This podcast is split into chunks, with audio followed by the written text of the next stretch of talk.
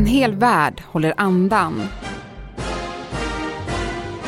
Segerdagen den 9 maj, som firas till minne av Nazitysklands nederlag under andra världskriget, har fått en allt större betydelse i Putins Ryssland. May 9th could be a day when the Russian president either announces some kind of major victory in Ukraine or a significant escalation. På en kvart får du veta vilken funktion segerdagen fyller för Putins maktvälde. Den här dagen är den nollpunkt som Putin kräver absolut lojalitet kring. Och varför den fått en central betydelse under kriget i Ukraina. Det är fredag den 6 maj. Jag heter Alexandra Karlsson och det här är Dagens Story från Svenska Dagbladet.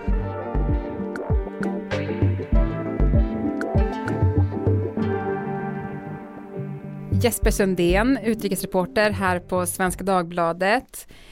Du, jag måste säga att jag har rätt mycket ångest inför segerdagen nu på måndag, 9 maj. Hur känner du? Mm, ja, då, då ska man ju ändå minnas att segerdagen är till minne av att kriget tog slut i Europa 1945. Eh, så det är ändå i grunden en, en positiv sak man, eh, man eh, kommer ihåg. Mm. Men, men det är en dag som har en väldigt stor symbolisk betydelse och, och det här vill ju Putin, eh, Rysslands president, utnyttja på bästa sätt i propagandasyfte.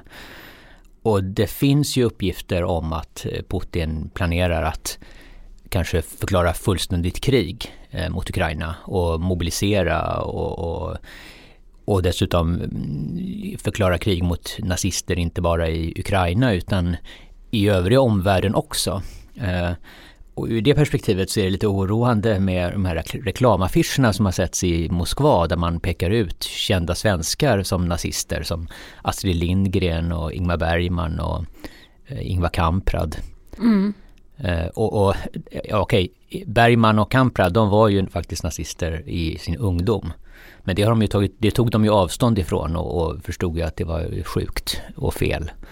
Men stackars Astrid Lindgren, hon har ju aldrig varit, hon var aldrig nazist, hon var emot Hitler och nazismen från början. Så det är ju, ja det är en helt, det är en annan historia men det är ju helt sjukt faktiskt. Mm. Vad gör du för analys kring det där?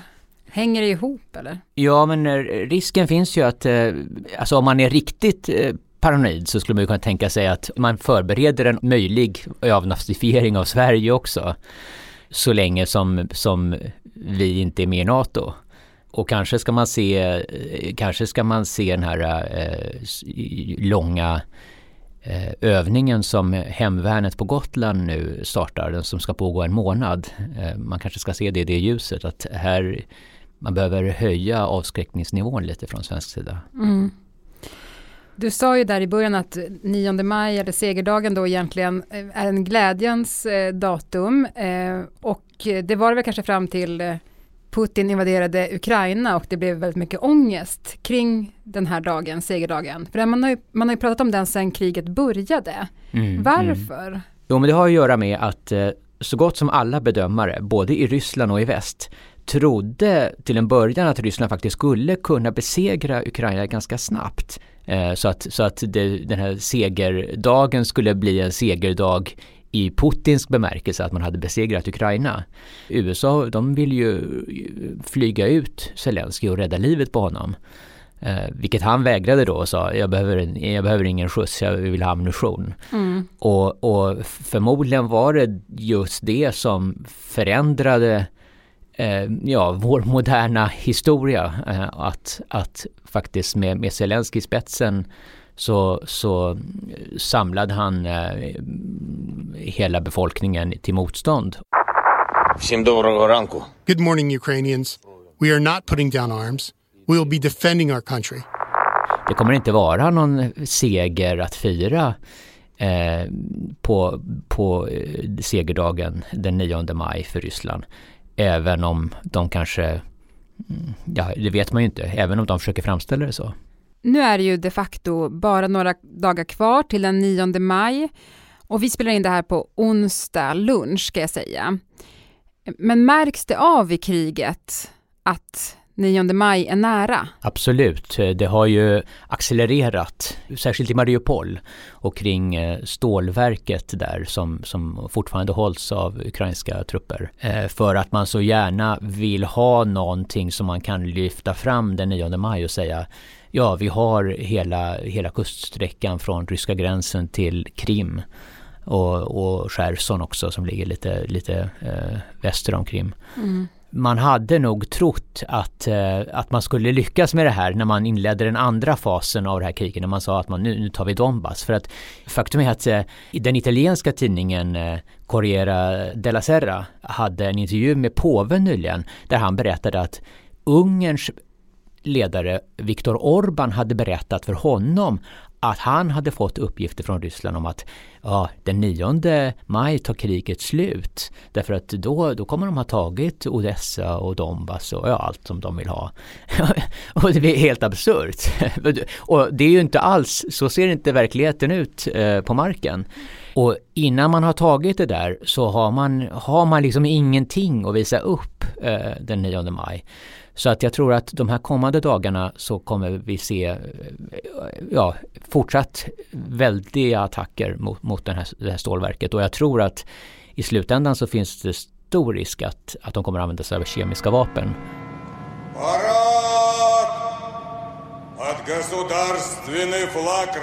Röda torget i Moskva, 9 maj 2021. Tiotusentals soldater marscherar på torget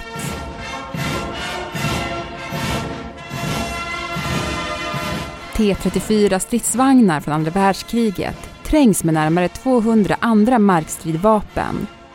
Om man tittar upp är himlen fylld av stridsflygplan och helikoptrar. Och som juvelen i kronan i Putins militära uppvisning denna dag finns den ballistiska roboten RS-24. Om tidigare ryska ledare skalat ner firandet av segerdagen har Vladimir Putin under sina år vid makten gjort precis tvärtom. 9 maj har allt mer kommit att handla om att visa makt, militär styrka och att skapa en berusande nationalism. Och medan Boris Jeltsin, den första presidenten sedan murens fall, i sina 9 maj-tal betonade de allierades gemensamma uppoffringar som nyckeln till att man vann över Nazityskland 1945 har Putin valt en annan, egen historieskrivning. Мы всегда будем помнить, что этот величественный подвиг совершил именно советский народ. Enligt honom stod Sovjetunionen helt ensamma i kampen mot nazismen och vann helt på egen hand. Det är mot den här bakgrunden man ska förstå Vladimir Putins retorik, där motståndare kallas nazister чем с этой шайкой наркоманов и неонацистов, которая засела в Киеве. Men du Jesper, eh, måndag i Moskva, Röda torget. Hur kommer det se ut där? Ja, det kommer ju vara eh, stora eh, militärparader. Eh, men det kommer inte vara så stora parader som det har varit de senaste åren. för att helt enkelt på grund av kriget. Eh, Ryssland har sådana enorma förluster av både soldater och av militärmateriel. Så att det här är, ja, det är svårt att, eh, att inte alla, att det inte blir en förödmjukande eh, föreställning. Alltså mm. Putin måste nog hitta på något eh, extra. Men sen Putin kom till makten har ju han verkligen maxat den här dagen. Alltså varför har den blivit så viktig för honom? Ja, eh, dels, det finns två orsaker skulle jag säga. Dels är det ju så att eh, efter Sovjets fall så, så var det ju så att de här stora eh, högtiderna i, i Sovjet, det var, det var segerdagen, det var första maj, det var firandet av oktoberrevolutionen. Och efter Sovjet och kommunismens fall då ville man inte fira oktoberrevolutionen. Eh, och man vill inte fira eh, första maj. Det, det, är ju kommunister som gör det i och för sig varje år men, men det, är ingen, det är inte något som staten vill ägna sig åt. Eh, och sen det andra skälet är ju att Putin vill ju, Putin har ju använt sig mycket medvetet av den här segerdagen för att demonstrera eh, Rysslands militära makt och omvandlat det som, som en gång var mycket, handlade mycket om att minnas de stupade som ju var miljoner. Alltså det dog ju 20 miljoner ryska, ryssar under det här andra världskriget. Men Putin har ju gjort det här till en, till en militär uppvisning och liksom man, man firar segern och på, på, på den ryska segern. Och så låtsas man inte om att, att, Sovjet ju faktiskt hade ett avtal med Tyskland, Nazityskland, där man delade upp eh, östra eh, Europa mellan sig. Eh, där ju Finland till exempel tillföll Sovjet. Men och, och, på senare år så har, man ju, så har det börjat komma slagord som att ja, vi kan göra det igen. Liksom slå, slå nazisterna och det är ju det, det är liksom en, ja det passar som hand i handske. Allt det här hänger ju ihop. Det har ju säkert funnits en sån det kanske, det kanske till och med har, har, det kanske blev ett slagord för att man hade en tanke om att ja, men vi, vi ska förr eller senare så ska vi ta Ukraina, återinföra det i, i vårt imperium.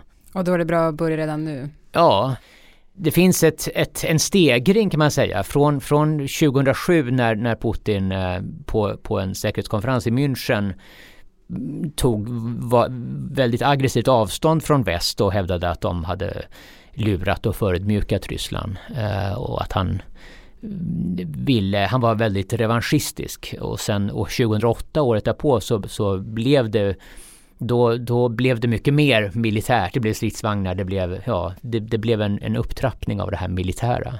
Och, och, idag så är det ju, nu, nu för tiden så, så klär man ju ut barn i, i uniformer och de har, springer med leksaksvapen och det är liksom en man, man hyllar kriget. Det har blivit någonting helt annat ja. under Putin kan man säga. Ja. Eh, vi har ju varit inne på det, men det är ju de här uppgifterna som kommer nu, bland annat från amerikansk underrättelsetjänst, att eh, på segerdagen då, att Putin snarare skulle kunna förklara krig mot Ukraina. Mm. Man har ju tidigare sett, och som vi varit inne på, att man kanske vill förklara någon form av seger, att han har tagit vissa delar, mm. men nu har den här nya scenariot kommit in. Alltså, vad vet vi om det? Vi vet, eh, det finns uppgifter om att man har börjat eh, på lokal nivå börjat förbereda och se ja, vi, vad mobiliseringsplatser och, och vil, hur många och, och var hur man kan mobilisera. Så att ja, jag skulle säga att väldigt mycket tyder på att det kommer ske en allmän mobilisering. Att man kommer kalla in reservister och, eh, och värnpliktiga.